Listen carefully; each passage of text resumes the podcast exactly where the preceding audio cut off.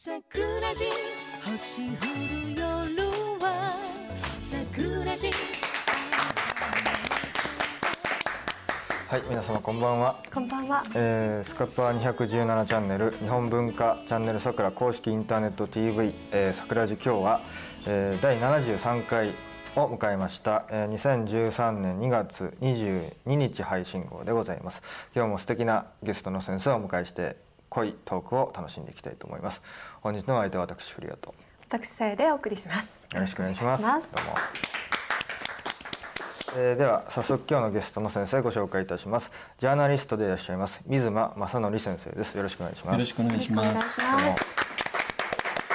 えー、と水野先生は、えー、と桜では、えー、と出てらっしゃいますがあのちゃ、えーこの桜地では初めてのご,、ね。ご登場ということで今日はいろんなですねあの、楽しみに来あました。ありがとうございます。ありがとうございます。あの日韓併合の関係のご著書を最近出されたはい。ということで、はい。まあ、そういった日韓併合時代の真実ということでこれは PHP 出版でございますねです。はい。はい。この本の内容を内容っていうよりこれに掲載できなかったあなる資料ほどなるほど。はい。ほとんど全部この間もだ一部あの出演して出させていただいたんですけど、ええええその時にも使ってないまた資料を持って持ってきました。あそうですか。あこの未収録の資料とか写真とかってこれなかなか貴重なものが今ここにずらっと積んでるんですけれども。こちらがこ最ちらも初にそうですか。出された本ですよね。うん。でこちらの続きじゃないですけども、まあ一部続いてる部分はありますけど、そちらにも入ってない資料全部あなるほど。今日は持ってきていただいて。未収録。じゃあちょっともう今日はそういうようなはい。ことを中心にい。ろんな話に方面飛はいはい。ぶかもしれませんけれども、ぜひお願いいたします。よろしくはい、えーということであの早速なんですけれども、えーとまあ、ちょっと本編に入る前に最近先生が出されたあの本に関連してでもいいんですがあのこういうですねゲストの方が、えーセレクトいただいた本とかをご紹介していただくコーナーがあるんですが。そうですね。今え日あの来るにあたってえ若い人が主に見てるんじゃないかなというイうんまあメージで。そうですね。それでですねその90年代からずっとこう南京だとかええ。歴史問題やってきて、えあまりもう回り道しないでズバッと核心のところまで入っていただいてそれで最近私やってるようなところまで一気にこう来ていただきたくてね。で90年代自分はその歴史問題南京とかの裁判なんかとはか水面下でこういろいろマスコミ対策とかやってたんですけど、その中で絶対必要なうん絶版になってる本、えええその本をはい。その復刻して出すっていうことがやっぱり情報戦には絶対必要だと思いましてね。そうですね、はい。それで最近の流れは単行本を電子化して文庫化っていうのはあんまり流れがないような、ええええところが文庫化が電子化されるっていうことはあんまりないんですよね。そうですね。割えと、ほとんどハードカバー中心ですね。ですよね。はい。で実はですね、そういう意味でこれこれは教科書的な東京裁判のこれ教科書的なあの パール判事の日本無罪論。はい。この本は小学館です小学館です、これももう電子化されてます、でこれの推薦が小林さんか書かれてるんですけど。小林義則さん。うん。多分唯一小林さん推薦書いてるのこれだと思う、ええええまあそれにはちょっと理由があって後で話せたらなんか機会があったら話しますけど。わかりました。はい。はい。でその小林さんがですねはい。あの戦争論パート1 100万部ぐらい売れてますよね。そうですね。僕買いましたね。はい。ええあれの元本がは分かれば若い皆さんも回り道しないでね確信持てると思うんですよ。え なるほど。でまずね小林さんがその裁判 南京裁判に傍聴をしていただいた時にね、ええ資料として渡したのがこれなんです。これは、えー絶版になってた南京事件。荒健一さんの日本人ええ。48人のえー証言、ええ。これ荒さんが小学館、ええ絶版になってた本なんですね、ええ。これのコピー全文コピー渡してえその時一緒に田中先生のこういうこれが多分全体の戦争論はあのは。あ教科書的な流れになってると思いえます。あそうですか。南京事件の総括、ええ。こちらも小学館ですね。そうですそうです。でこれをこの2冊を読めば大体もう小林さん。の戦争論パート1の流れが大体わかると思います。なるほあど。じゃあ小林さんのあの分厚い漫画を読まなくても元をきちっと押さえておけば 大丈夫という。そうです。えー、98年の戦争論の元本が実はこれだったってことですね。そうですねうん、ななるほど。間違いなく。あそうですか。なかなかまあ僕もね当時は読みましたけどそう,、いう元本があるなんては知らなかったんですが。で電子図書になっててに200円か300円でも読め読めるはずです。あ現在。あええそうですかこれはこの本のそのぶぶ紙の版版自体はちょっと絶版になっちゃったって感じなんですかね。いやこれはまだありますよ。あありますかありますええ電子でも出してる。だ電子になるっていうことは世界中で読めるわけじゃないですか、あーなるほど。自分のブログにも2 3 0 0人外国から入ってきてますんで、えええだから電子図書化になれば、外国にも一気に発信できるんで、相当こう武器になると思う思いますよね。えなるほどね。今こういうあの電子図書っていうのが非常にねあのいろいろ Kindle とかもありますから。そうですそうです。で、田中先生とか荒さんとかえなさってた仕事で、こうできてないところ、んうん。例えば裁判所に証拠で出すものとか、そういう資料的なものだとか、ええそういうものをサピオと正論なんかに発表してたんですけど雑誌っていうのは、ええ。その期限が過ぎちゃうと、ええ。もうなかったような形になっちゃうわけじゃないでか。そうですすね、はい。だからそこで最近こう雑誌じゃなくてまとめて本として出版する単行本で、あそうそういう仕事にこうチェンジしたって感じですかね。あそうですか。でも本当にこう一冊がね5600円っていうすごくこう、うん電子版があれば内容に比べて。2300円ですからね。電子の場合はまさらに。半さらに。大体半分で。半あそうですね、うん。なるほど、なかなかねあの今あ何でしたっけ？あの Kindle の読むやつって何でしたっけ、Kindle かそう。だ、はい。Kindle に読むやつ読むやつは Kindle ですよね。それとかあのスマホとかでも読めますし。そうそうそうですね。PDF とかまああのチャンネル桜やってる原子もそうですけれども。だから繰り返し回り道することないですよ。ああ道だから保守系の言論人は、は田中先生のパール判事のこれ日本無罪論。ええ。これはあの 日本があの 1952年ですかね、主権回復した時、ええええ。その4月に29日その時に合わせてこれ出してるんですよね。あその前にバレたら GHQ から殺される可能性ありましたからね。うん。ああなるほどな。るほどだからい、まあ、それがずっとこう版を重ねてきて、でね90年代の終わりぐらいに絶版になっちゃったんです、ああそうなんあですか。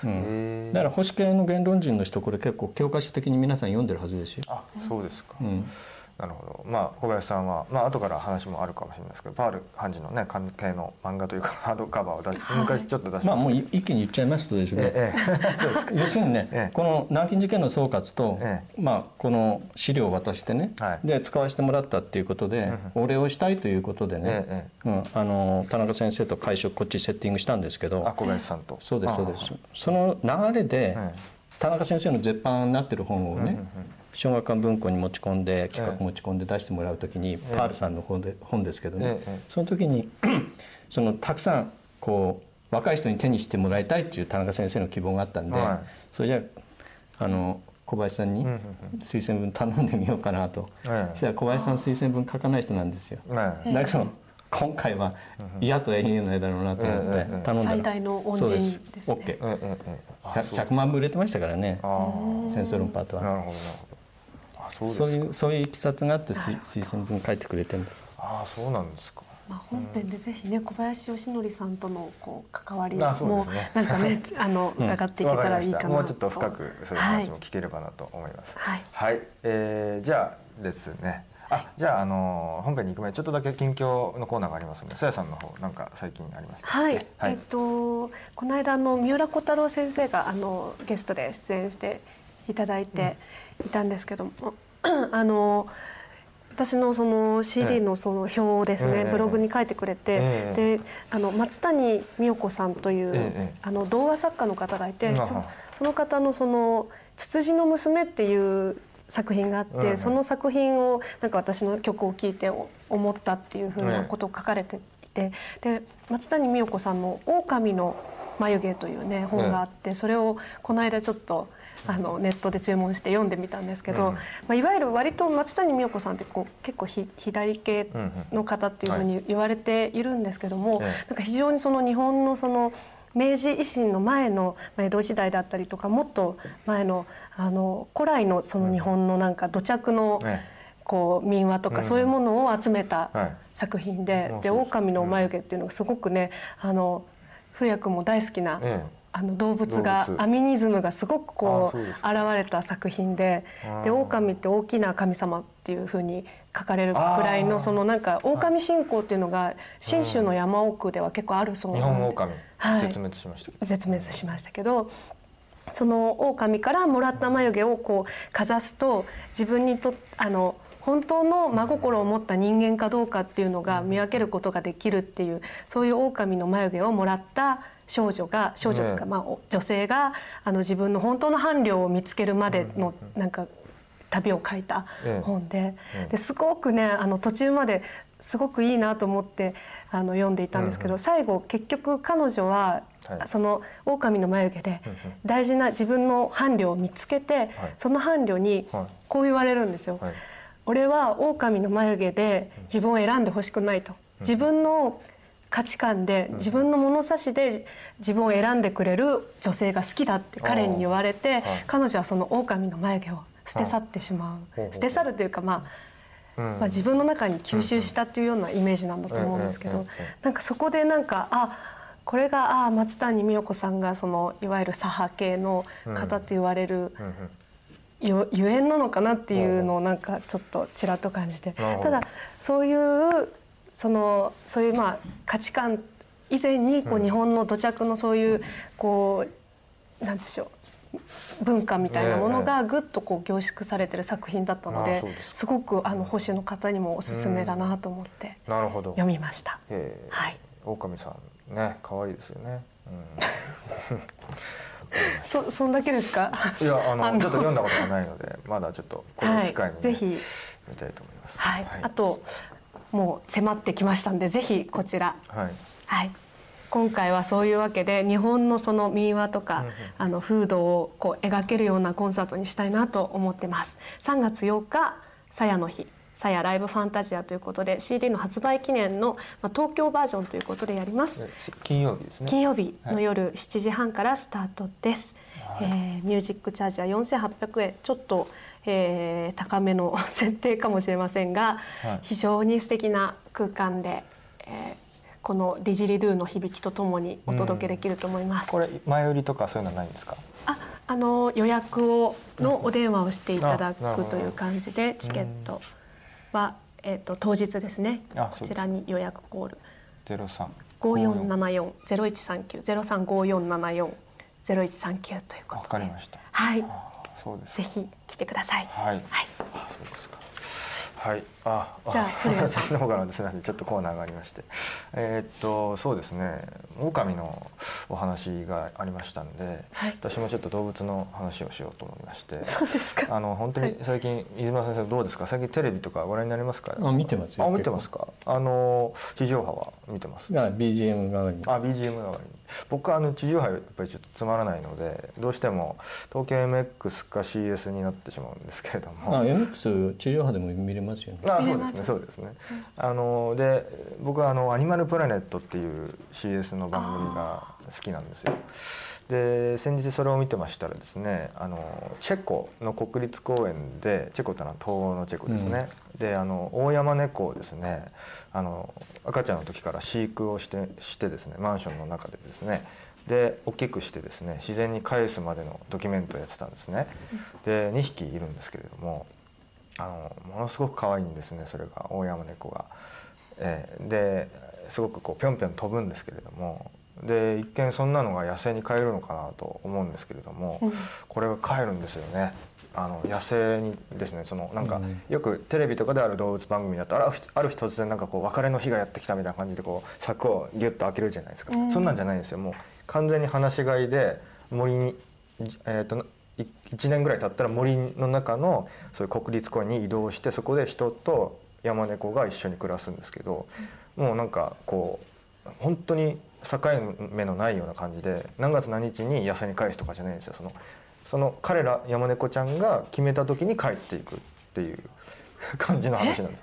じゃあ山猫任せなわけそうですそうです旅立つ日は？そうそうそうそうそうなんですよ。だから帰ってくることもあるわけ？まあ、ほぼないんですけど、あのどんどんどんどん徐々に徐々にこうなんていうか野生とこうなんていうの野生のこの本性を呼び覚ますようなプログラムを作っていくんですよね。非常にうまいなと思ってですねである日突然あの人間の小屋からには近づかなくなっていなくなっちゃうんですけどそういう返し方っていうことをしてるらしいんですねチェコでは。はあ、なかなかこれはいいなと思いましたね。うんでもそれも感動的でしたプログラム化してやってるそうそのチェコの政府かなんかがそういうことをやってるらしいんですけどあのまあ日本と違ってこう山が多分もうちょっとこうなんていうかなこう未開の山があるんでしょうねおそらく。新州あのアル南アルスアルプスみたいな感じのでっかい国立公園があるらしいんですよ東の方に。でそこで一体としてやってるプログラムらしいんですけどそれがねなかなかああこんなに最初家猫みたいに飼ってたのに最後帰って自主的に帰っていくというのねチャンタも帰るかもしれないですねちゃんとは帰りませんね。ちゃんとは僕の飼ってる猫なんですけども、えー、帰りません。ということでちょっと、はいあの告知させていただいてよろしいですか？えー、こちらですね。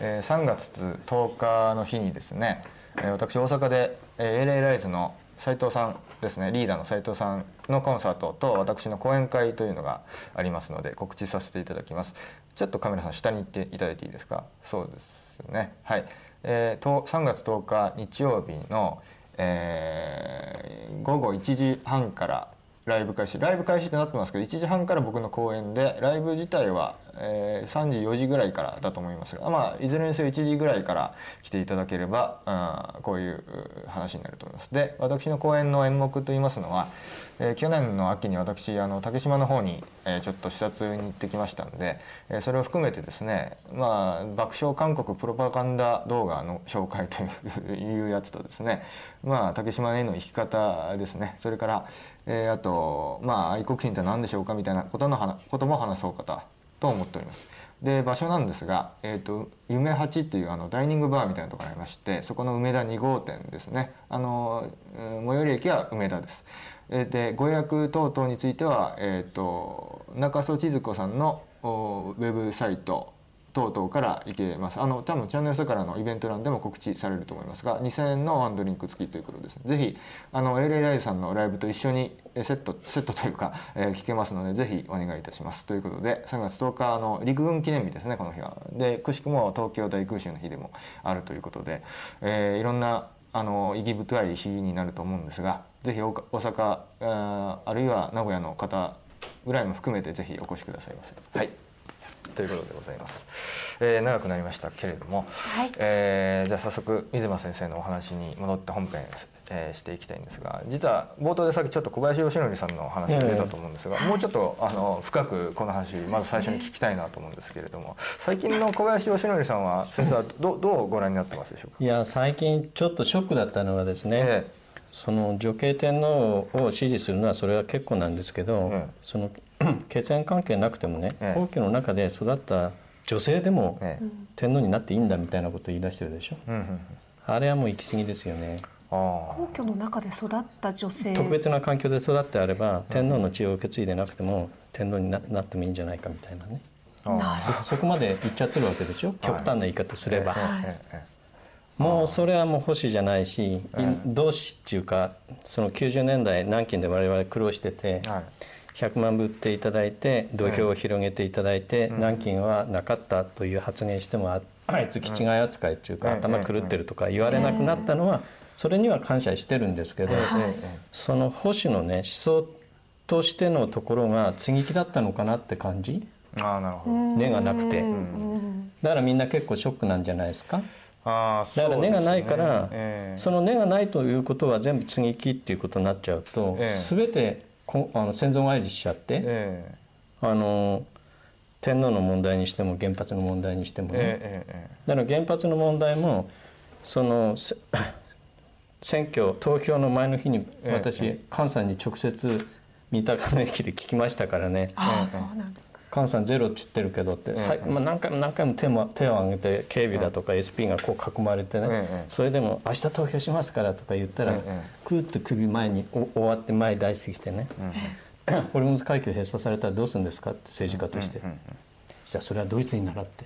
ドイツに習うんですか？うん。いやドイツはフランスから原子原子力のえあの電気買ってるじゃないですか、うんそうですね。じゃあドイツになってどういうことですかって言ったらドイツはねゼロって言ってもん。5機6機置いとくんですって。うん。あだから菅さんのゼロは原発を動かせる状態に5機6機は緊急の場合のために置いとくと、だからゼロってないんですよ。ーえええええああなるほどなるほど。実際はね。温存しておくってことですゼロは5期か6期置いとくって。それははっきり言いましたから、SP も周りにもいたからみんな聞いてる話だと思いますよ。なるほどなるほど。それはでも新しい話ですよね。そうですね。知らなもう吹き出しちゃいましたよ、皆さんって菅さんはゼロって言ってるけど5期6期残すそうですよっていい話だからみんなに言っ確かにいい話ですよね。うん、だからそれは結構広がってると思いますよ。あー。周り結構、ああそうですか。うん、だから小林さんも聞いたら「いやだから」とか言うんじゃないですか？5期6期残しといてって。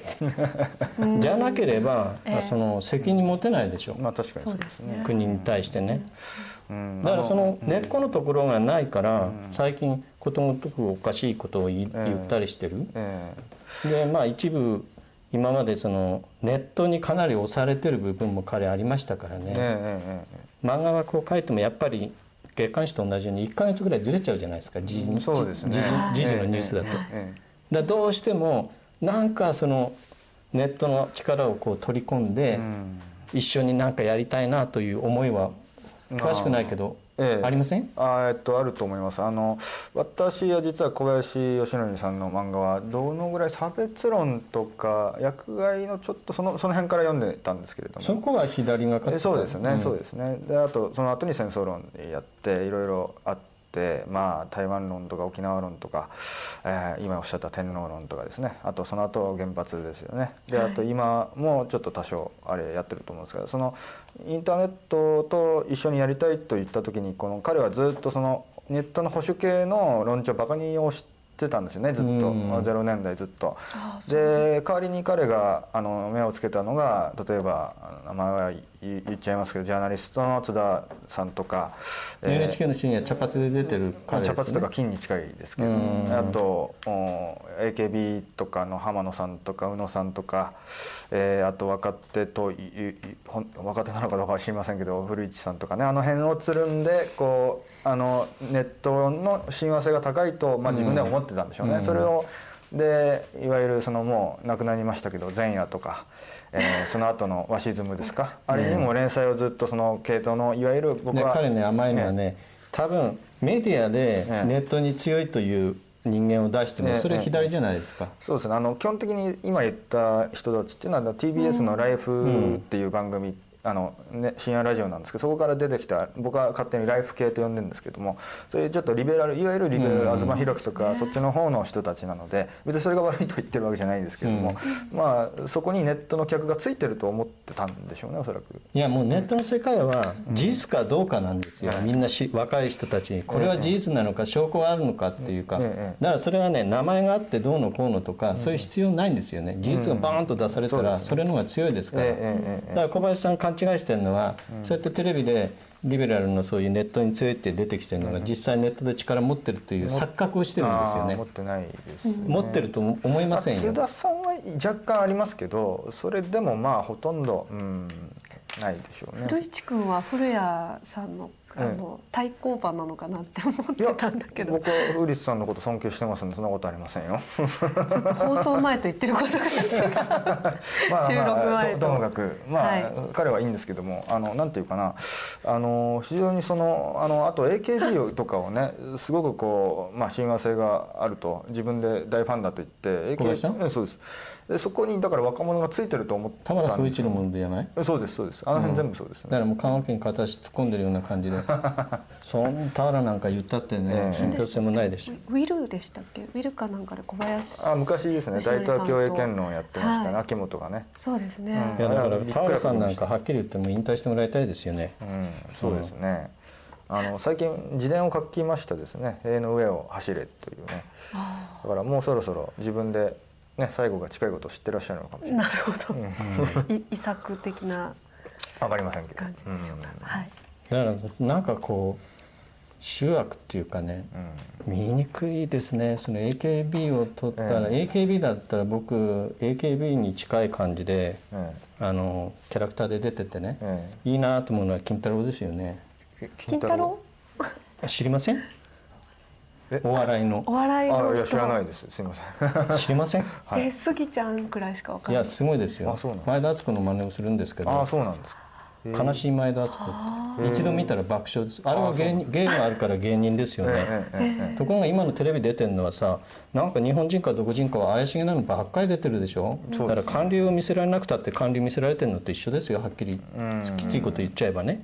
ところが金太郎さんは芸がありますよ芸が。なるほどまあ、あ水の間先生が学生学生時代に、あの社交ダンスで全日本4位になってるんですって、あそうなんですか。へえあそうなんだ。前田敦子のモノマネ芸人なんですすごいですよ、えーあそうです爆笑しますよ。知らないです。前田ね敦子さんのキャラクター設定があんまりよくわから僕もない前元ネタが分かんないから、ねいやそれはあの機会あったらね、はい。見るこれから出てくるからええ見る機会あると思いますよ、あだあそうですかそうですかから山田花子にちょっと近いかな。あそうなんですか。うん、あれも芸芸っていうかキャラクターキャとしてはキャラとしては、まあ、ああるでしょ。あんな感じですね、うん、あんな感じか女性なんですね。女性です女性です。あそうなんだえー、あそれそうですはそれは。だからね彼女芸人でああいう方が AKB とか言うんなら分かりますけどね、もう60も過ぎた親父たちが出てきてね、え AKB っていうのはちょっと気持ち悪いでしょ。あそれはおっしゃる通りだと思います。はっきり言ってええ気もなんかさ、後ろめたいなんかこうあるんじゃないかみたいな。後ろめたさがうん。何かある。だってもう自分たちはメディアとかでちょっともうお笑い箱あのお払い箱になりかかってるかなっていうところで、AKB を出せばテレビとか雑誌で取り上げてくれるんじゃないかっていうあそうですね。そういういかがわしさがもう見え見えじゃないですか。もうあの前田敦子はキリストがうんぬんの浜野さんはもう全くそうでしょうね。それまああそれありき。ですよね。キリストを超えたそうそうそうそう。僕読んでないけど、はい。だから密かにファンだったら分かりますよ、わかります親父がね、えええいや自分も親父だから言ってるんだけど。それは密かに言わないとダメでしょ。そうですよね、うん、もう公然と僕はちょっとこれ彼の最新刊かなこれ見せなくてもいいかもしれない、これとかも読んでたら AKB のね話ばっかりなんですよ。で今の若者はねあのまともな若者は AKB にはまってあのネトウヨにはならないみたいなねなんかそういうことばっかり書いてるんですよ、ただ AKB みたいどど何考えてんのこの人。だけどね AKB より作られたそういう女性グループよりね、僕はあのああっちの方が路上から出てきたもももももクロの方がお上だと思うんですよ私あはー。田中秀富先生歓喜そうですね。みたいな感じですね。あと僕もそう思いますね。あのキャリーキャリーパンミョ パン彼女だって可愛いですよね。ネットで独自に出てきて今世界ツアーやってるじゃないですか。僕はでもそれは全然いいと思うんですよ。そっちの方が立派だと思いますよ。作られた方で実力で上がってきてますからね、おっしゃる通り。ですでそういう実力で上がってきてる彼女たちを評価するんじゃなくて、なんか一つの業界という枠の中で作られた形、ええ。その中で同じように業界人がこうよいしょするっていうのはなんかね、確かに。うん。気持ち悪いですね。ですね。裏がありそうで。うん、ああるんだと思いますけどね。うん。確かにね。はい。というわけで今の日本の芸能を そうですね。ひとしきり全然ずれちゃったけどい。やいやいやいやとても面はい白かった、あの実はまあちょっと話最初に戻りますけれども、はい。先生の身長をもう一回出していただいはいいていいですか、こちらですね。はい、一目でわかる。日日韓併合時代の真実というか PHP ということですね、だから例えば資料新聞でもね朝鮮晩歳記で数千枚だとか写真も数千枚集めても、はい。掲載できるのはごくしもうほんのね。数百枚とかね紙ですからね。ほんの少ししか、ねね。私服の関係で出せないんですよ。はい。で例えばこっちこっちの中にも相思解明の写真は一部ね。行列の写真を入れたんですけど、ええでこれは朝鮮晩歳記の写真なんですよね。はいこれは使ったことない写真なんです。これ見ての通りここ殺到してますでしょ？これ。なんか役これがあの役所的なこっちが役所ね。役所。はい。でここっち、うん、が市民。うん、こっちが市民ね。締め切りが近いんで殺到してるこれ。総思解明のうん。手続きをするそうです。そうです。そうです。そうです。そうです。そうです。うん。これはどこの新聞？にあちょ全部朝鮮版朝日新聞です。あ朝日新新聞朝鮮版、ええ。それで例えばこれはねみあの未収録って一度もまだ出したことない記事なんですけど、その戦後日本がそのカラフトだとか朝鮮人をね、ええ。移住させてどうのこうの強制で連行しただとかなんとかいろいろ言われてますけどね、実際はソビエトが強制移住させてたんですね、朝鮮人をね。こっちかちゃんと書いてますでしょこれね。だからそれが沿海州こういうのが朝鮮人全部日本日本がやったことにされてますよ。これはどういう文脈ですか？沿海州朝鮮人第二次強制移住、ということは、えー、とソ連領内にいる朝鮮人をいや満州。あ満州か、うん、シベリアにね。沿海州あの満州国境。シベリアとの国境あたり。うん。でこう、まあ、これも出してないと思うんですね。文毛一層だとか。文毛を相当要するに文字をうん読めない人をはい。そうですそうですそうです頑張って根絶しましょうということですよね。全線的に大運動を起こす。要するにその文化政策をやってるってことですね。そうそうそう。で朝鮮語を奪ったなんてとんでもない話これでね。面白いですね。朝鮮語で第二放送、釜山放送局の経これ昭和昭和16年の記事ですよね。要するにあの NHK の衛星第二みたいな感じで朝鮮語でもやってる。うん、NHK です当時。ああなるほどなるほど。NHK の朝鮮半島にあったんですよ。だから NHK だってだから全て知ってんですよ。朝日も毎日も知ってると同じように NHK も朝鮮半島で、ね、経営してたんで。うんうんうん。それでこれユネスコ遺産とか最近騒いでますけどその発掘だとかそういうのも全部日本が一生懸命やってたわけです用よ品類2000いやこっちこあっちこっちのあコークリ。コークリ応急後に好き？クワ好き。うん。え学会の謎を解く発掘調査。要するにあの朝鮮の王宮とかを破壊とか今ユネスコの世界遺産登録で、ええ。ね、中国と朝鮮で揉めてるじゃないですか、それの根本的なその発掘作業っていうのはほとんど、うん、日朝鮮本の昔の文化を日本がちゃんと調査していたってことですよね。もう好きなんですね日本そういうの大好きなんですね。例えばこの記事は面白いですね、日本官権を装いシナ人を脅す。で新義州っていうのはそのあの鴨緑江のこあの陰線からちょっと鴨緑江の中国の国境沿いのところにあるんですね。北朝鮮ね。北朝鮮ね、はいで関係の装いっていうのは要するに日本人になななりすまして中国,、中国人を脅してたとか、ね要するに中国人から逆に脅されてるから日本の関係を装いっていうかこの流れがどういうことかって総司会面もこういうな流れがあったわけですよ。あ日本人の名前を持ってばええ。シナ人に優越優越できるみたいなね。だからそういう流れで総司会面なんかもあった。はあの1900で言ったらえ昭和16年40年ぐらいですかね。これは昭和6年昭和6年だから31年。満州事変の前ですああなるほどなんか時代を感じさせるのは結構この欄外の広告に肺病を治ったとかなんか肺病ってこれあれですかね。あの結そう核結核でしょうかね。そうそうそうそううんなんか時代さっきからずっと肺病がどうたらこうたら。ってだから今日はちょっとこれあの持ち込んでないですけど、はい。満州国境でシナ人とのこういう争い、打ち壊し殴り合いだとか暴動だとかもうめちゃくちゃ。だから日本人としあの中国人より朝鮮人同士がすごい殴り合いだとかね暴動だとか打ち壊しだとかも非難して日本の軍隊がシナ人を守って帰国させてあげただとかそういう記事もあるんですよ。だから今ね北朝鮮が原爆持ったってそれは確かに日本とかアメリカなんかまだ脅威じゃないと思いますよ。簡単に撃ち落とせると思うんで。で日本は脅威ですよね。確かに。それ以上に脅威なのは遺伝子的には北朝鮮というか朝鮮人は中国人に対して遺伝子の恨みつらみっていうのはひどいものを持ってるわけですよ。ね。はい。だから間違ってなんか勃発してしまったら、うん。北京と信陽とか大連あたりに撃つ可能性あるあるわけですよね。そうですうね、ん、だから今中国のネット上では大騒ぎですよ。あそうなんですか。ちあの共産党政府の批判何をやってるんだと。あー朝鮮は制御できないなけしからんそうそうっていうことですねあの原爆の脅威はもう中国人はすごい脅威なんですよ。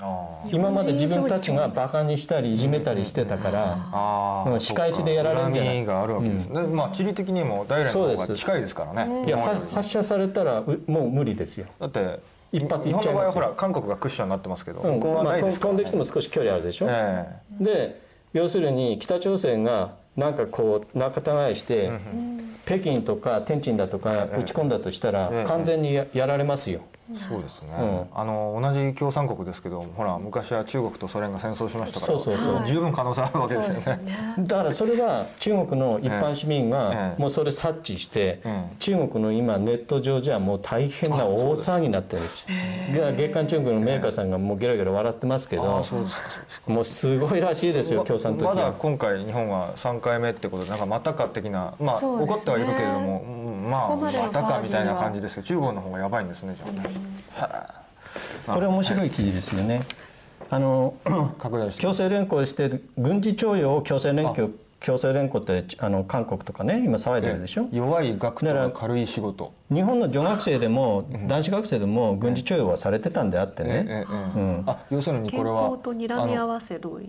そうそうそうそう。だからちゃんとこういうふうに気遣ってるわけですよ。朝鮮の健康が悪い。体の調子の悪い人。はにも軽作業はさしかさせませんよっていうことですね、はえー非常に温厚ですが。いやだからね。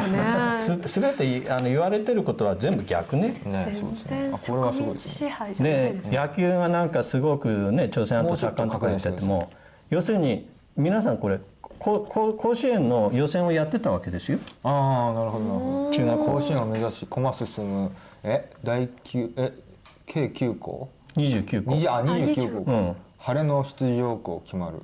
そうなんですよ。え北線版ね朝日新聞。ー、苦戦版朝日新聞。ははだからねサッカーも朝日新聞朝鮮版朝日新聞あの朝日新聞杯として、うんあの全朝鮮半島でサッカーの大会とか。だからサッカー国技とか言ってるけど、ん。朝日新聞がその全国大会を開いてあげてた。えこれすごいですね。朝鮮選抜中等野球ってのがあったんですね当時。いやだから甲子園の選抜ですよ、ああすごいですね。完全に日本国内だっていうことですね、う。んうんここに朝鮮選抜中等野球って書いてます。そうなんですよ、これは？あこれあのひ貴族、これはですねこの本の中に警察官の夫人がピストル8人こう立ってねピストルの射撃の訓練とかやってる、ええ。それのあの前提になるような記事なんですよね、ええ。貴族がね要するにもう、あの山賊ですよね、ええそれ農民なんかを襲っちゃ襲っちゃうと、ええ。そういうのでこれ武力で守るというような流れの中でね警官を配置して、それで警官だけじゃなくて奥さんたちもピストルの練習してるのはこっちの本の中に入れてありまあす、そうですか。写真写真としてね。そんなにこれは朝鮮は当時治安が悪かったんですね。悪かったですよ、うん農民保護政策とかありますねうん、これは何だろう。画面見て残虐な殺人。これはね皆さんちょっと驚くか分かんないで自すけど律心理にただ愕然の傍聴者。166名が宗教団体で殺してたわけですよ。あ日本でもそういうね惨殺して問題になったのがつい最近ね裁判まだやってますけど、それを完全に上回るようなこう宗教団体のあの事件ですよね。はだからこういう事件があのこの白白教っていうのかな、あうんうん。これがし一つだけじゃなくてその例えばその同じようないかがわしい宗教団体いくつもあってね、それで殺人絡みのそういうのが結構記事として出てるんですよ。白白教団その当時の朝鮮にあったカルト集団っていうことそうですね。これは昭和15年の記15あ昭和15年の記事、1940年ですね、ううん。ん、で例えばねこれはその朝鮮に13の道があって道議会議員の当選者一覧なんですこれあ。すごいうん、でこの当選者一覧の81%計算すると81%が朝鮮人の方ですよね。で知事もたくさんあこっちにはその知事知事の顔写真まで入れてありますよ。ねだからこれが13道でこっちには一つのねあの中西南道というところの道の知事一覧全部顔写真入れて出してますけど知事からその下の軍長10 12か13軍があってその軍長も朝鮮人がメメインでね。それでまたその下の市の町とかそういうところのそのなんていうのかな選挙で選ばれるのも大体同じぐらいの比率ですよ7割8あの割。みんな金とか李とか、うん。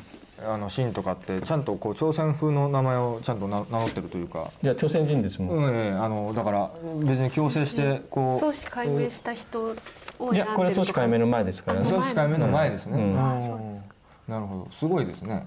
ほとんどでも朝鮮人ですよね。そうですそうです。ん。日本人はちょっとだけいるかなっていう。これ昭和8年の新聞記事だと思うんですけどね。33年。ですねじゃああちょっとはいだから全部そのふあの普通言われてる交換言われてるのは全部嘘ですね。そうですね。はい。うん。哀れ衰退の朝鮮仏教を蘇らせる。最近ね日本のねお寺から仏像を盗んでって向はこうのね国あの国宝だとかなんとかにしたりしてるの。あれとんでもない話でね ね。兵庫県だとか和歌山県だとかいろんなところでね仏像盗まれてるわけですよ。でその日本のね名門建築っていうか文化財になる建築もいっぱい焼かれてるの知ってます？あっちこっちで、あれもねちょっとあれ犯人は特定できないですけど、それそれと一体化してる流れの中でね、仏像盗まれてる実態があってその仏像が突然朝鮮半島に現れて国宝なんかにされてんですよね。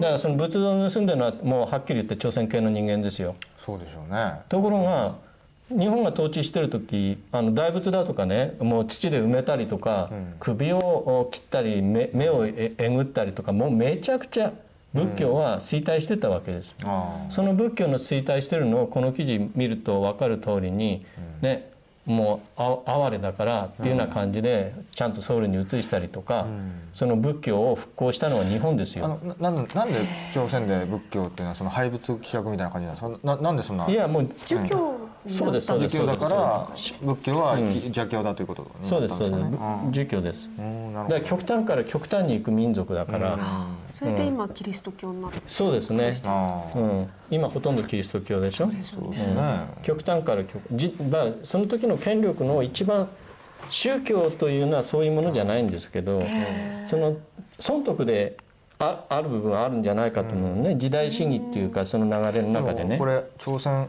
朝日新聞朝鮮版これよくできたますよね。こうちゃんとルビー振ってなんか面白そうな新聞ですよね。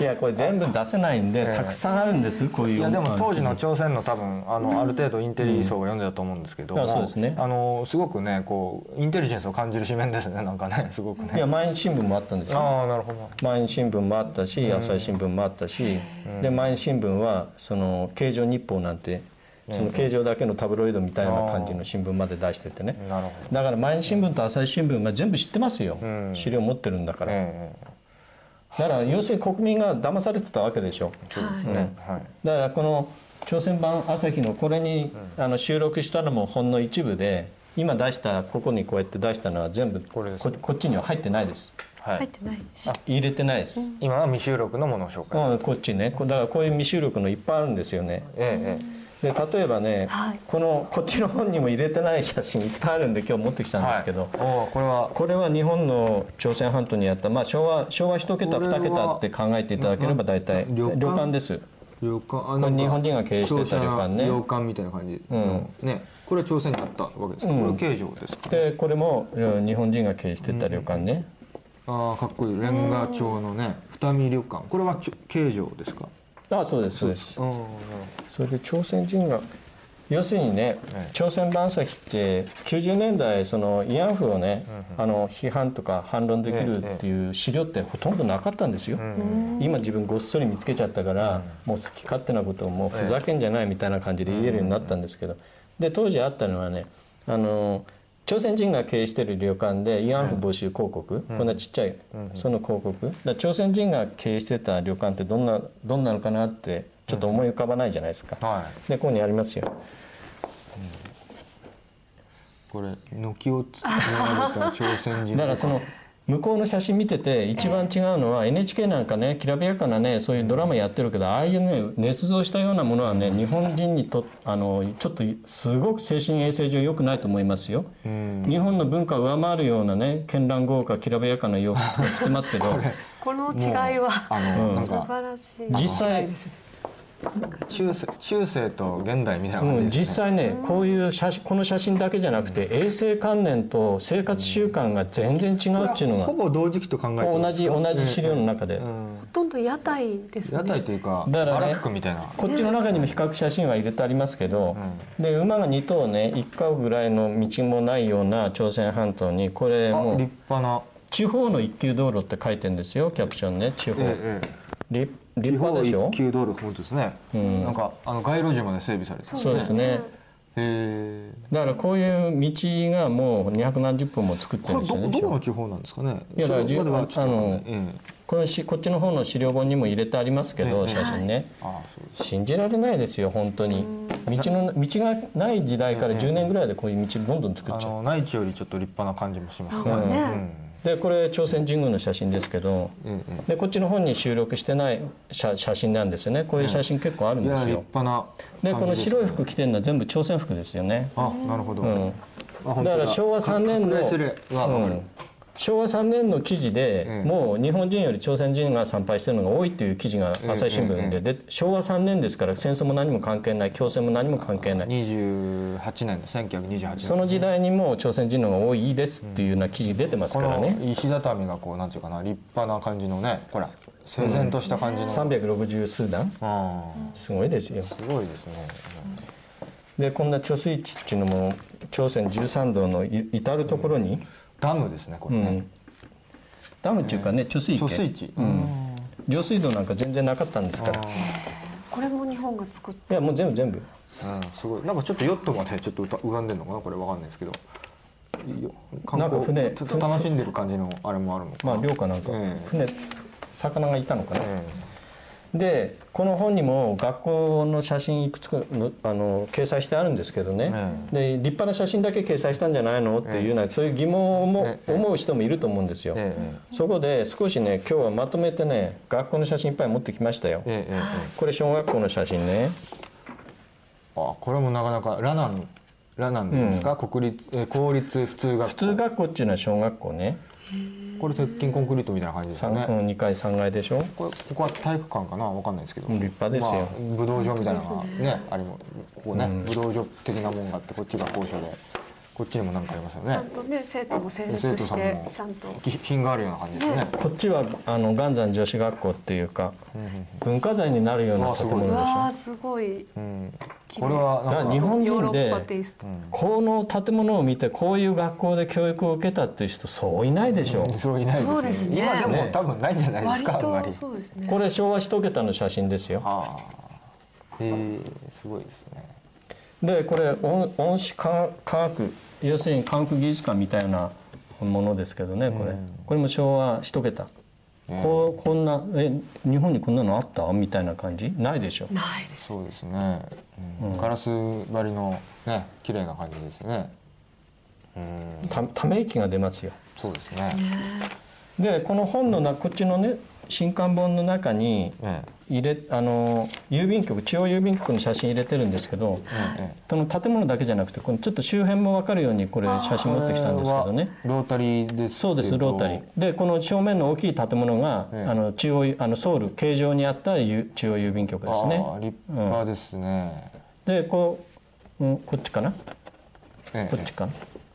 このこのこのこの辺にあの朝鮮銀行があったんです、はい。ちょうど位置的には、あこの辺に朝鮮銀行ええ立派ですね。ねなんか東京駅のだから東京駅の前中,、うん、中央郵便局より立派じゃないですかこれ、うん。あのは鳩山邦夫さんが吠えて今の残ってますけど。うん。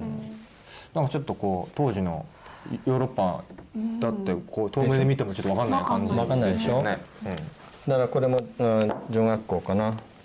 これは、えーこれは何でしょう？キャプション。えっ、と宿命女子高高等私立ですね普通学校、うん。これは形状ソウルですね。ちょっともう一回確認します。立派ですね。レンガとかな。国内よりいいみあたいな感じが、要するに学校を作り出して短期間に、あの資本投下して、財政支援してどんどん作ったんで、全くないところに新しいものを作って、それで作ってもそれは今後日本になるんだからという気持ちがあるからもうすごい入れ込んだっていう感じ、それともう一つ海外から日本は植民地なんじゃないかっていうのはそういう監視の目があって、その日本人のその恥の文化があるんでね、ええそういう白指絶対刺されたくないという、そういうプライドもあったから絶対そういう苦情とか批判浴びないようなものを作ってあげようというそういう気持ちもあったと思いますよね。これも学校ですね。こ。れ多分北今の北朝鮮流儀ですかね。けけえーっとこの地名からいくとそうかもしれないですね。だから地方行けば地方行って緑があってこういうねちゃんとした。今でも通用しますよね。これなんとか大だから学全部ね文化財に残るような建物ですよね。あ。でそのこういう建物の写真は結構他でも見たことあると思うんですけど、市民がこう集ってるような写真ってあんまりないと思うんあですよね。そうですね。はい。でそれそういう意味でいくとこれこっちの本にはぜ入ってないんでええ。これ市民が集ってる広陵市場の、うん市場ですね。えー文えっ、と文具店あ文具店、露店。うん、露店文具商ですね、はい、えーなるほど。すごいですよね。れは？これはねシシナ人が経営してた商店街。だから衛生関連日本人じゃその貧しくても貧しいなりのそういう整理整頓とかされてるじゃないですか、はい。それがないですね向こうには。どどさっとしてますね、気道な。向こうのそういう写真いろいろ見てもないですね。整理整頓っていう概念があんまりなかったみたいですよ。シナシナ人街の野菜店、野菜を売ってるんでしょうね。なんかこう野菜を売ってなさそうな感じですけど野菜なんですねこれね。これ商店街の写真ですけどね。ここにハングルで看板出てるじゃないですか。本当ですよ、はい。何も禁止なんかしてなかったってことは何よりねハングルでちゃんと看板が出てたり和装してますね女性が。うん和装してるのは日本人ですよね。ああなるほどなるほど。実際日本人は和装ですけどはい。向こうの人は和装じゃないですよ。これです大体。これ見ればほとんどわかると思うんですけど真っ白系あその。染料がなかったんですか？民民族朝鮮服。要するに色色っていうかそういうその貴族階級は黄色黄色を着て黄色は皇帝の色だから着ちゃいけないだとかそういう色の制限っていうのは当然あったと思いますこれはよね。一般的な朝鮮の民衆だったそうですそうです。ねだから今 NHK のドラマを見てるとみんなね色とりどりの。金糸銀糸の色とりどりの綺麗なの着てるじゃないですか。ええ。あれ誤解受けますよ日本の若者に。ね。だかへら当時の子供たちはこんな感じ。これは朝鮮の子あの供板飛び遊びって板で飛んでね、うん、こっちの本にもキーセンが板飛び遊びしてる写真入れてありますけど。板飛び二人の子供が板の、えーなんだ？板。シーソーゲームみたいな感じで板の両端を交互に踏み飛び上がりて遊ぶと書いてますね、はい、ーシーソーこれがい市場っていうかその商店があんまりなかったんですよね。露店をね市場。3日4日でこう街を巡回して商売やってるっていうのがメインのそういう市場。これはな何を売ってるんですかね。なんかお皿陶器とか。陶器。陶器陶器を売ってるっぽいですね。じゃあちょっと日本人には考えられないようなね。そうですね。ここれはちょっこうに見えてるのが南大門ですか？これと違う。あ違います、うん。これちょっと日本人には考えられないような、この写真はちょっと米をね地べたで売ってんですよね。米市場。この周り中に入ってるの米だと思うんですけどね、うん、だからこれ日本人の感覚ではこれないでしょ。ないういう言い関連から。方はしないですね。ねうん。うん。米ですか。こういうこれは？はい。あこれは行商うん行商。これな何言ってるんですか？この帽子かぶってるのは中学生なのかな、な何か売ってるかわかんないけど大体のその生活の感じがわかりますよねうん朝鮮の人のね。こういう感じですよ。まだから昭和一桁二桁なんかのそれまあ飴を売ってるんですって。飴。あそっか飴？飴か。飴売り。飴？をここれが飴なんですかね？その上に入っってるのがね。飴なんかずずいぶん大きいような気がしますけども。えーだからその衛生観念が全然違いますよね、あこれはうん。米市場米ですねですね。これは何ですか？これはね列車。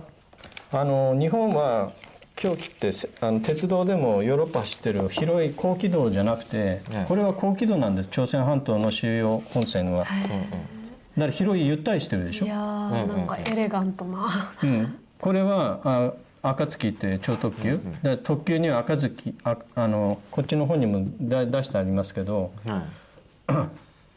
暁とかね、その光のぞみ、はいはいはい光とのぞみは朝鮮半島で使ってたネーミングのお下がり、あそうなんですか。うん、超特急のね。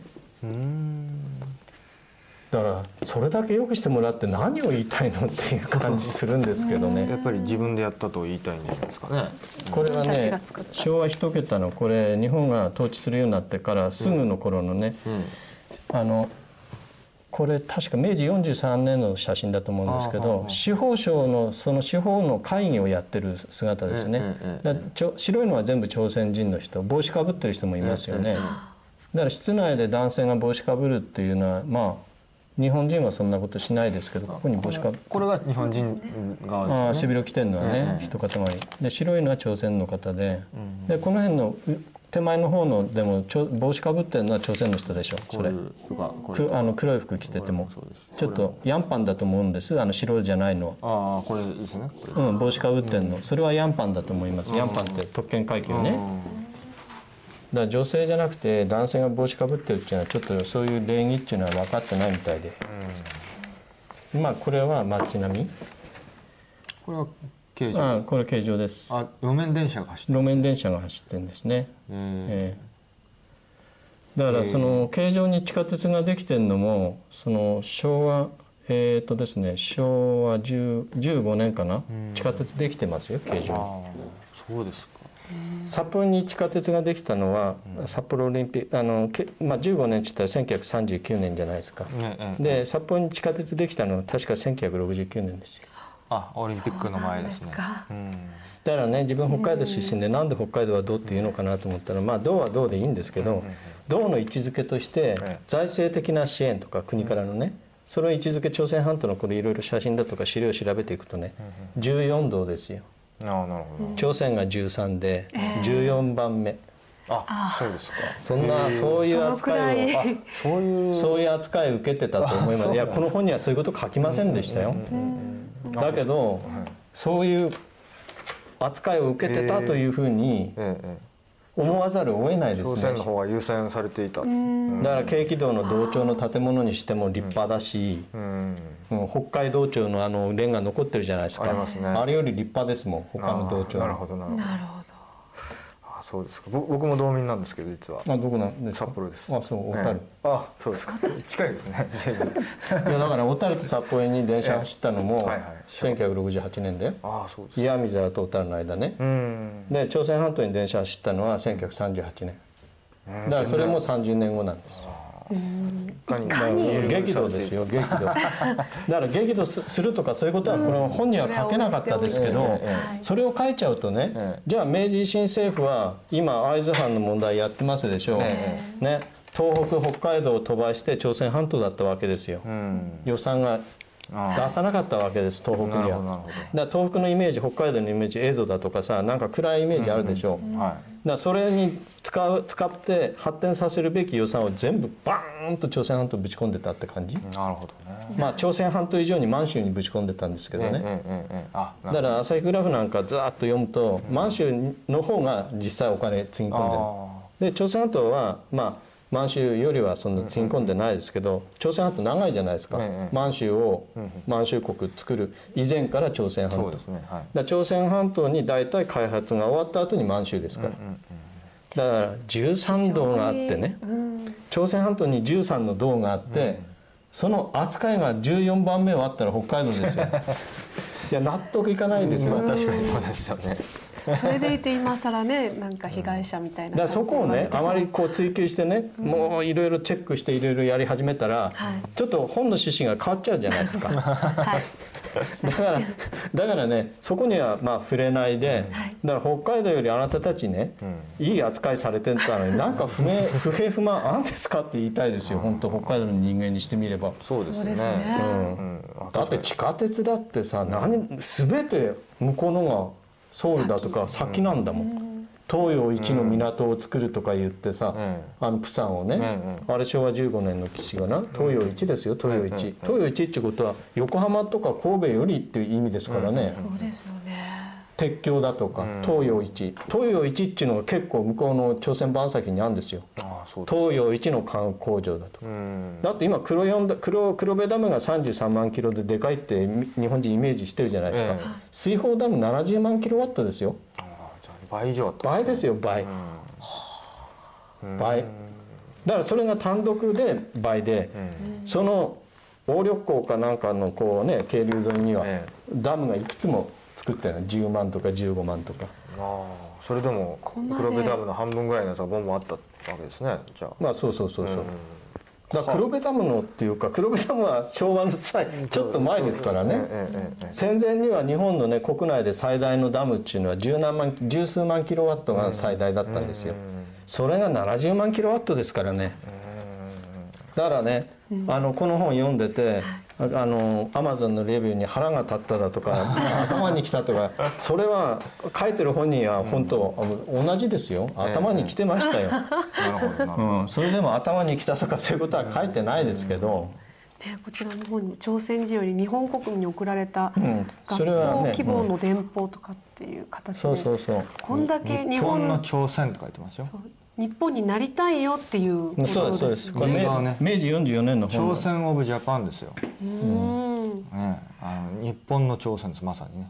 これってでもそりゃそうですよね。ここまで投資してもらえるんだったら。このね団体ってね100万のねあのね。団体があったんですよ。新日団体がね、一新会。一新会ねはい。その団体の関係者が自分たちだけじゃなくて周り広く聞いたらみんなうん合併してもらいたいと、そういう意見があったんでっていう会長が出してきた会長のこれ文書の役文、えこういう資料がこうわんさかこうだからね本当全部ね今日一部また持ってきてえお見せしましたけど、あのすごいあのご本はもっとこうなんていうか、まあこういう印刷なんでもっと綺麗な写真がこうたくさんありますけど、だからこうね時系列に流れが分かるように、うん、全て。なるほど。で一番ね思ったのは日本人はどこ行っても教育が好きなんだなって。だけど最近日教組がいるから教育嫌いになっちゃってるわけじゃないですか。だから日本おかしくなってんのね。ん。だからまず日教組潰さなきゃダメですよ。うん。だから日教組を潰すにはこれだけ本に出てない資料新聞も何千枚も持ってますし写真も持ってますし中学校とかねこの番組見てる中学生高校生の人で先生が歴史の先生がおかしなこと言った？この番組で言ってることとまげま全く逆のことを言ったそういう時はねあの公開であの討論会でも企画してくれれば私全国どこでも行きますよ資料を持って。うん。だから先生にまず DVD 見せて先生言ってる根拠はあるんですかと。うん。根拠がない根拠がないんだったらそういう教科書は使えませんと、だからね柔道の女子15人 IOC に訴えかけたと同じようにね、はい。生徒1人2人でやると内申書とかでいじめ食らっちゃうから、え教室でまあ8割ぐらいの生徒が固まってね「先生それ根拠あるんですか?」って、根拠ないんだったええ。らそんな根拠のない教科書私たちは使えませんって、ええ。それ全国でね100校ぐらいやったら、ええ。教科書は その教科書使えなくなりますよ。ええ。東京書籍とかさ 市場を 牛耳ってるたくさんのそのインチキ教科書いっぱいあるけど、そんなインチキな教科書を使って授業できませんってせあの生徒がね、うんやったら先生は授業立ち往生をするし、ええええそしたら「いやこれは事実なんだ」って開き直るんであれば私どこでも行きますよ。あそうですか、うんあの割と例えば同じあの日本時代があった台湾とかだといまだに鉄道とかの駅とかが残ってたりとか、いろいろ聞くじゃないですか。で僕韓国行ったんですけどあんまりこう日本時代のものとかほとんほとんどがまあゼゼロでしたよね。そのただそれはあのやっぱり朝昭鮮戦争が。昭昭和のえじゅいやそんな朝鮮戦争でも線路をいちいち壊す必え要ないし、だから今北と境界線のところでも、この間一部その線線路がつながっただとかってニュース流れてたじゃないですか。あれつながったじゃなくてもともとあった。あ線路に。だからね昭和12年で私鉄とあの国鉄、要するに日本の国鉄。で合わせて5000キロ線路延長数。で終戦間際の頃だと大体それから1000キロプラスになってるの。えうんうんうん。1000キロプラスですよ、5000から1000だからその時はね昭和12年からだったら、まあ、あの西次元始まってるから、ええ。その次元で日本が疲弊してお金がないのに1000キロ作ってると、で学校もその2500500が5000ぐらいに、学校も作ってる線路も作ってる、すごいんですよ。戦戦時中でも作ってたわけ。どんどんどんどん。はあそうですか、うん。だからあの、教科書書いてることほとんど嘘ですね。だからその後に、あの韓国人自自身がそういう歴史観を否定していくじゃないですか。それっていうのの原因ってどこにあると思う？いやお教えてないからですよ。韓国人韓国歴史をね世界史教えてないでしょ、うん。韓国ではね、で歴史を教えたら事実が分かっちゃうから、うん。だからキム・ワップさんあワップスンっていう人をね、ううん。あの人なんか本出したじゃないですか、ええあれ発禁になってるわけですよ。あの親日派のための弁明でしたっけ、だからあの本読んだからっつって、まあ我々年配の人がこういろいろ言ってるような内容のぐらいのものですよ、そんなこれでっていうか裁判所に対してどうだって言って納得させるだけの資料はないんですあん中には。ああなるほどなるほど。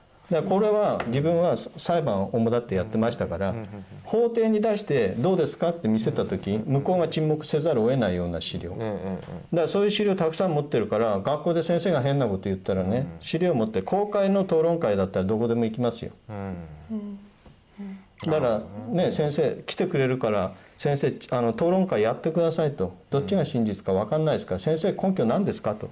資料は何ですかと。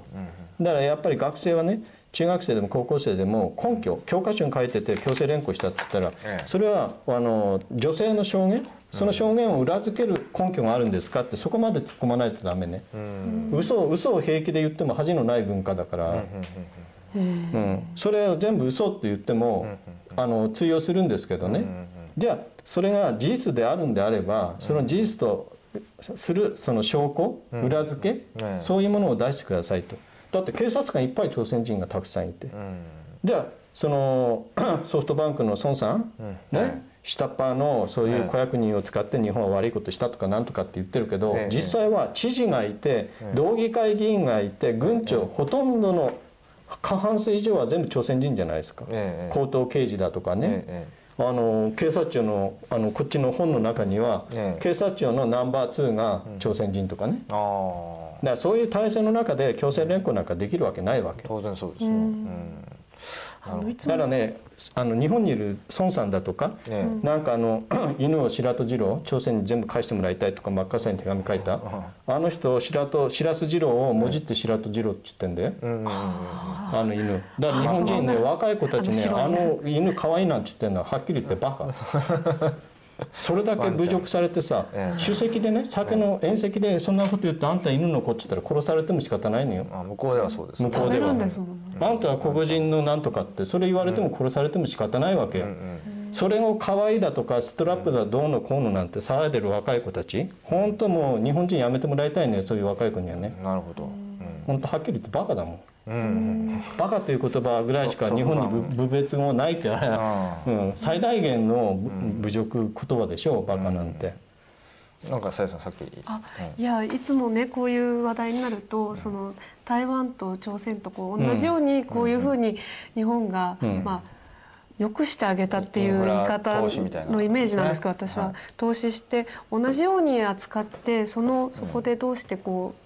その後の結果がこんなに違うの日本に対するうん。感情が違うのかっていう部分で先生はどう考えてます？かいやその 政権を取った人間たちの正当性がなくなっちゃうからですよ。日本人の方が良かったって言ったら正当性がなくなっちゃうね政権のね。え今現在もその状態なんということは情けない限りですよねだから当時の日本より今現在の政権の方がずっと朝鮮人のためにやいいんだよっていうことを言えるんであれば過去をそうやって評価してもいいんだろうけど評価する自信がないってことですよ。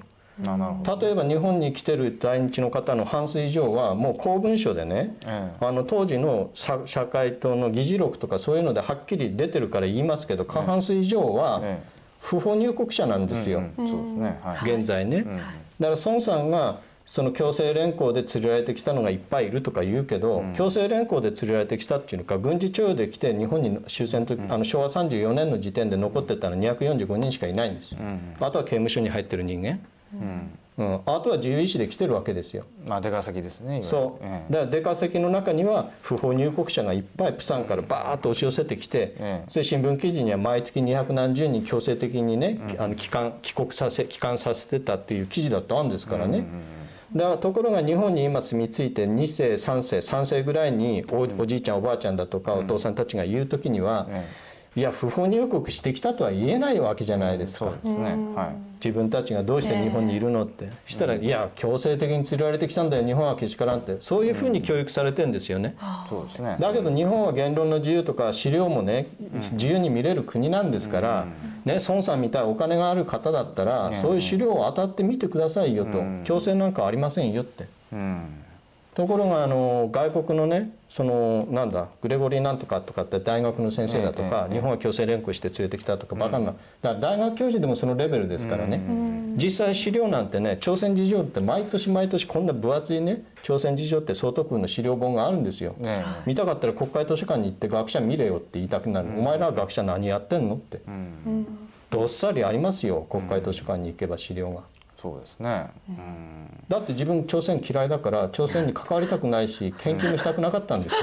まあそうなん誰も誰も出さないじゃないですか。えええもう嫌いってはっきり言っちゃいますよ。好き嫌いの問題だからね。だから誰もやんないから仕方なくそのこの朝鮮のこれだってやってるし、こっちの方だってやってるし、でそっちはサピオの連載したんですけどね。なぜやんないのって結構時間がかかる。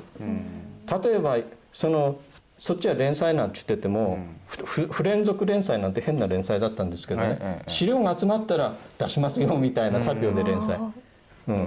でその十何回ずっと連載やってて資料がないとやらなくていい連載だからすごい楽な連載だった、おー資料が見つかったらやりますなるほどなるほど。それでそれの連載やるっていうのはどうしてかって言ったらやらないじゃないですか。北岡なんとかさんってえらい今どっかの学長になった人、ねあの人たち朝鮮とかの勉強会やったでしょ、それで嘘800、その辺のさリベラル左翼の言ってるようなことをさすり合わせしてなんか変な、ね、総括みたいなの出したけど、ね。あの程度の人間を使ってること自体も政府問題ですよ、あの時は自民党政政権だったと思いますよ、あんなレベルの低い自分の足でね資料を探すってことしないわけですよ。大学の教授連中は。ええあの助手だとか、そういうところにやらせるわけでしょ、ところが資料っていうのはそういうふうにやらせて出てくるもんじゃないんですよ、だって探して出てくるもんじゃないんですよね出てくるか出てこないか分かんない、その中で探していくんですから。でなんかファッと出てくるんですよね。出てくる時は。ただ今こう紹介していただいたのは朝日新聞という。いやこの写真の方は全部資料本です。ああそうですか。新聞の方は新聞記事で。こっちの写真は全部資料本から。なるほどな。非常に貴重な貴重な写真ですね。ただこういうものがまあもちろんこう事実としてこう昔あったわけですから、まあうん、だかそれをらこっちの方にはね写真全部出典明らかにしてありますよ。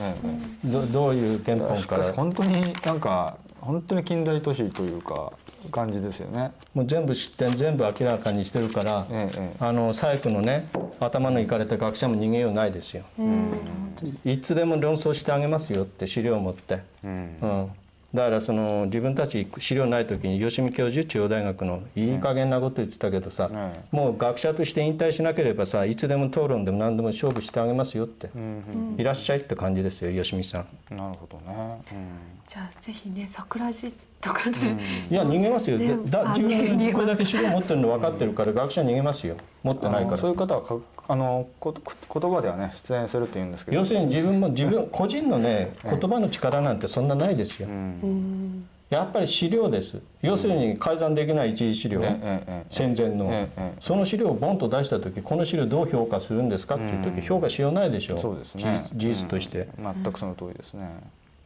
でもこれだけの写真とかね、うん、こんな貴重な、これは何のね東洋随一のハイテクぜひ買って読んでいただきたいけど鉄橋ですから。鉄橋がこうハイテクな、朝鮮と満州のこれ大きい船通る時ぐるぐるくるくる動くんです回転式。すごいですね。回転式回転式ねくるくる。でこれは1900年。こっちの鉄橋の方がすごいですよこの鉄橋。ち？これ。これ1900年ですよできてるの日韓時代ですよね。日韓併合が1910年でしょ？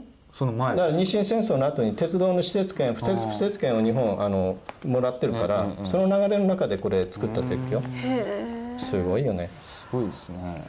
だからこういう事実分かってて全然その封印されてた、そしたら学者の中でさ朝鮮の問題インフラの問題とかしゃ語ってた連中、お前らふざけんじゃないよって、どういうことなのって隠してたのって感じだよね、あの鉄道のことでいうとね、僕あの去年 KTX に乗ったらですね車内であの記録映画が流れてまして、それは KTX の成り立ちっていう、まあ、韓国語なんで、まあ絵しか見てないですけどその戦後の後輩朝鮮戦争の後輩から、一からこう朝鮮の労務者がこうガーって作って そのつなげたんだって 言ってましたけどね。嘘でしょ。嘘でしょ KTX はあの韓国の新幹線です。ねあのペ、えー、とソウルからプサンまでこう大体3時間で行くんですけれども大体大人1人4500円だぐだからねあの毎日新聞が1900年代に出した「領朝500年」っていう写真のその資料本みたいのがあってそれ見たら領朝500年の中に総督府が作った今バーッと見せたこの本の中にあるようなね立派な建物だとか全部領朝500年の中に入っちゃってるわけ。医療庁に入ってるんですか、領朝500年の 形状というタイトルあのコーナーで領朝500年の形状だと領朝時代にできた建物になっちゃうじゃないですか。そうですね。とところが日韓併合時そこに出てるのは日韓併合時代に作った日本が作った建物全部、あのソウル大学にしても、えええうん、長銀にしても、あの朝鮮ホテルにしても、うん、全部そうですよ。何を考えてんのって。だからその時代をね設立年を見ればこあのあこれ平安時代じゃないの？ってそうね。そういう知識のある人は分かるけど、一般の人がこうやって開いてみたら分かんない。あのさっき先生がおっしゃったあの韓国の中でもそういう正しい歴史事実を言ってる方っていうのはまあ本当に少なからずは少ないでしょうけどいると思うんですけど、うん。まあ、韓国のこの前何でしたっけ？8年連続自殺率世界一位ですよね。ものすごくこう世の中の同調圧力っていうのは日本より比べようもなんないほど強い国だと思うんですけども、そういう中でねそのキム・アンソプさん的な人って今後出てくるん。でしょうかね。あの国今でも貧日本扱いされてんでしょ、うんいやだからその違法にというかアマゾンジャパンとかから取り寄せなければ多分無理だと思うんですけど、だからそれだけね中国も、あの東アジアのその民度の低いのは、れ歴史が自自由にね言論の自由も政治的な自由も思想思想の自由もないっていうことですよ。でしょうねおそらくね、だだからノーベル賞はね裏金を出して平和賞を取るとか。近代中。だけです。うん、平和賞とか、なんか文学賞だってあれは、そのね中国に対しての何かあって文学賞なんでしょうけど、あ劉行派行派のことですかね、うん。だからそのなんちゅうのかな真実っていうところっていうのは何もね、その歴史だけじゃなくて、自然科学ほどもズバリイコールゼロゼロっていうのは真実を追求するような学問じゃないですか。昔ね論論文捏造してた教授がいましたね。いましたね。クロンかなんかのね。そうそうそう。であれも何百億政府お金つぎ込んでもう大騒ぎしてたでしょしかも当時だったらあの日本でも iPS 細胞のね、人がいた時にやっぱり総攻撃を食らって今なんか彼芸人になってるらしいんですよあそうなんですか。そうそう DJ かなんかやってるらしいんですけど。それ韓国ではそのクローン技術のその論文捏造した時逆だったらしいですね、その擁護したって言うんですよね。彼を。その捏造してた教授を。あれじゃないですか、うん。外国がいじめてるそうそうそうそうそう。いう論理でしょ。だから要するに歴史認識だけの事実じゃなくて、自然科学にも事実を探探求するというそういう粘着力っていうか意識が低いから多分ダメでしょ、だからヒラリー・クリントンさんがね20年後世界の最貧国になるって中国のこと予言してるんですからだって僕はあの状態だったらゴキブリと中国人しか住めなくなると思いますよ 北京間違いなく。まあ、あんなにスモッグが肺がんレベルだったらちょっとね、いやあれはね自分環境問題もサピオでこう書いたことあるんですよ、えええもう今から56年前にもう同じようなことをやってたわけ、で一番問題なのは PM2.5 だとかね、ええ重金属、ええ鉛だとか、ええそういうものは日本全然フリーパスで取ってんのよ食品検査してないのよ。はいはい。で農薬検査するとこも横浜と神戸しかないのよ、えええで北海道と九州から宅急便で送って検査して戻ってきたらそれがもう流通して腹に入っちゃってる状態。えうん。農薬でも、アウトってダメってなったとしても、ええ生鮮食料品としたらもうお腹に入っちゃってる。で重金属は一切検査してない。えで地下水なんか8割も飲めないわけでしょ、えええ中国でね。う、んみたいですね、なんか。それで畑なんか鉛だとかに汚染されてさ根菜類なんかガンガンガンガン吸収しちゃうわけじゃない、だからじ自分ね勘でねちょっとしあのあスポンサーがいて、ええ。何十万もお金かけてね検査させてくれた人がいて、えね、ベビーフード調べたのよ、えしたら中国産中国のもの入ってるじゃない、ええ。ベビーフードにええ。中国の根菜類だとかね、えでどこのメーカーは言わないけど、ええそこから鉛出てきたよね。ああ鉛、うん。それはだって危ないですね。調べてないんだもん、だから吸収力は子供っていうかね、あの大人のね6倍ぐらいあるわけ、あで0歳児の死亡率は OECD の、えー、32カ国のうちのブービーで下から2番目、あ日本がですか？あ死亡率があ死亡率が日本は高いわけよ、ああ要するに周産期死亡率みたいなやつが高いってうんことですね、、0歳児の。あそうなんだ。それ原因が厚生労働省の担当者に聞いても原因不明、ああ。うん、ところがね2歳から3歳児になればあの先進国の中でも日本は高いんですよ、まあまあいいいい方だったうんそれでおかしいなと、うんそれは言えないんじゃない？どこのかは。いやサササピオに書いてるよ。あサプリに書いてるということとうんサピオに多分書いたと、はい。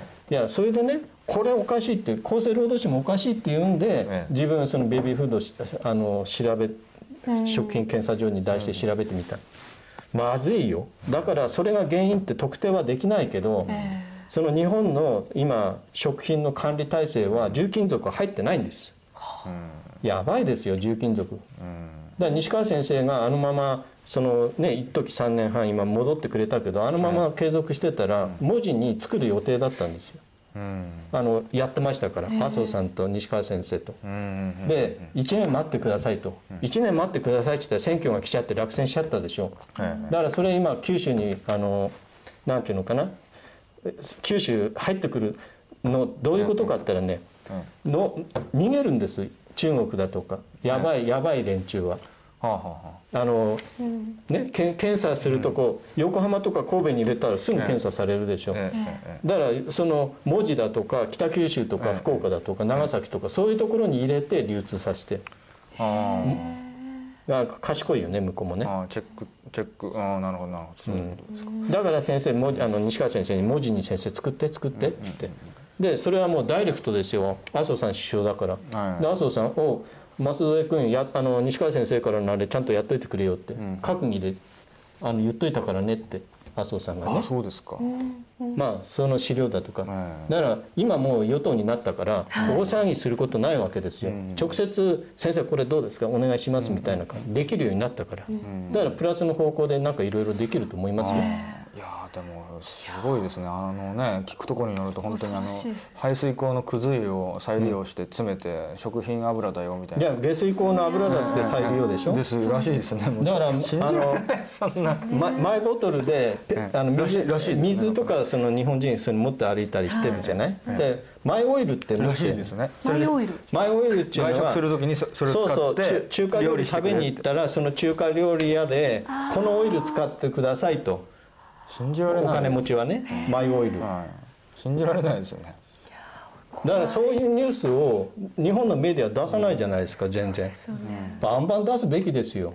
でも出張で行ってた人が1年間いたら爪の伸び方とまつ鼻毛でしょ？まつげと鼻毛とうん。あの髪の毛と散髪1ヶ月で1回じゃ全然効かなくなっちゃって。あもっと伸びちゃうもう大変だだからね自分はねしょっちゅう切らなきゃいけない。ある巨大都市の市政府のね環境部に勤めてた人がいるわけですよ。ええで日本国籍取ってるから何でも全部いろいろ聞いてたけど。うん。ね環境部で行くじゃないですか。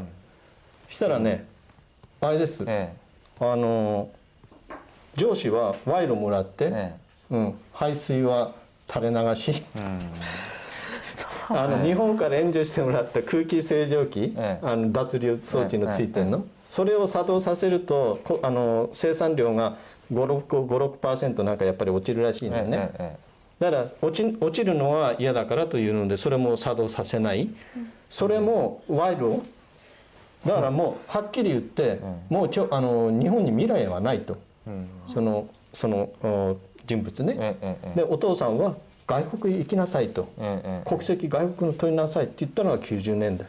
で日本国籍持って。ああ日本に行った方がいいってことです一人一人はアメリカの国籍を持って。あだからもう今からそれ聞いたの20年前の話。だからね自分あと20年ぐらいだったらあの北京にゴキブリぐらいしゴキブリと中国人しか住めないんじゃないのっていうのは何も突発的に言ってるわけじゃなくて、もう20年ぐらい前からずっと中国の環境問題。それ2000年代にはサピエンにも何度も書いてるけど、ええその状況の流れは良くなってないわけ、悪くなってるで悪くなってるけど、メディアではほとんどあの取り上げないでしょ、えで「ミスターサンデー」なんか餃子の時かななんか自分何回かフジテレビに出たんだけどプロデューサー変わっちゃうのね。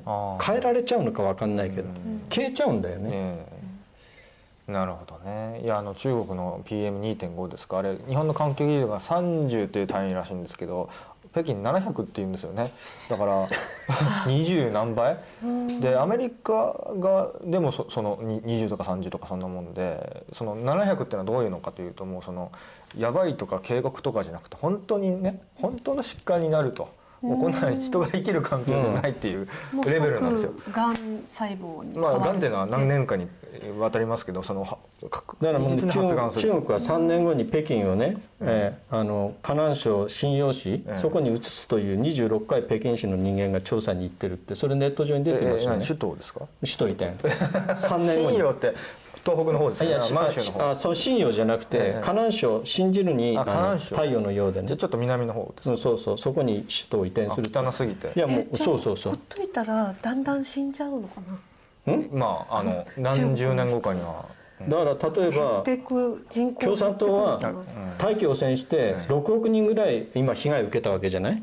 だから6億人ぐらい死んでもらったらそれでちょうどいいぐらいに考えてる可能性あるわけよ中中国はすごい北斗の剣みたいな感じですね、あでもウイグ金持ちはね完全防備でなんかこう装置つけて生き残れるけど6人6億人ぐらいこう死んでもらった方が助かるぐらいのね その極端算な段がただそので上層部は海外行っちゃうんですもんね。あの単純に一人っ子政策してますからただでさえ人口減って予想されてるのにプラスこうなんていうかアフリカでいうところの HIV みたいな感じでこうねその呼吸器のがんとかうん。なんかいろんなのが出てたらこうただでさえひどいことになるんじゃないですか。だからねもう中国の怖さはね核戦争やってもねアメリカの高官に対して中国の政府高官が核戦争やってもねいいよと、うん。半分ぐらいへあの中国人が死んでもいいんだと、そうやって開き直ったらしいですよ。中国そうらしいですね半分。玉上さんもだから10 12億だ。6億死んだっていいんだよと。6億残ってるのは今がアメリカより何倍も多いんだからって。その残っても2倍あるから。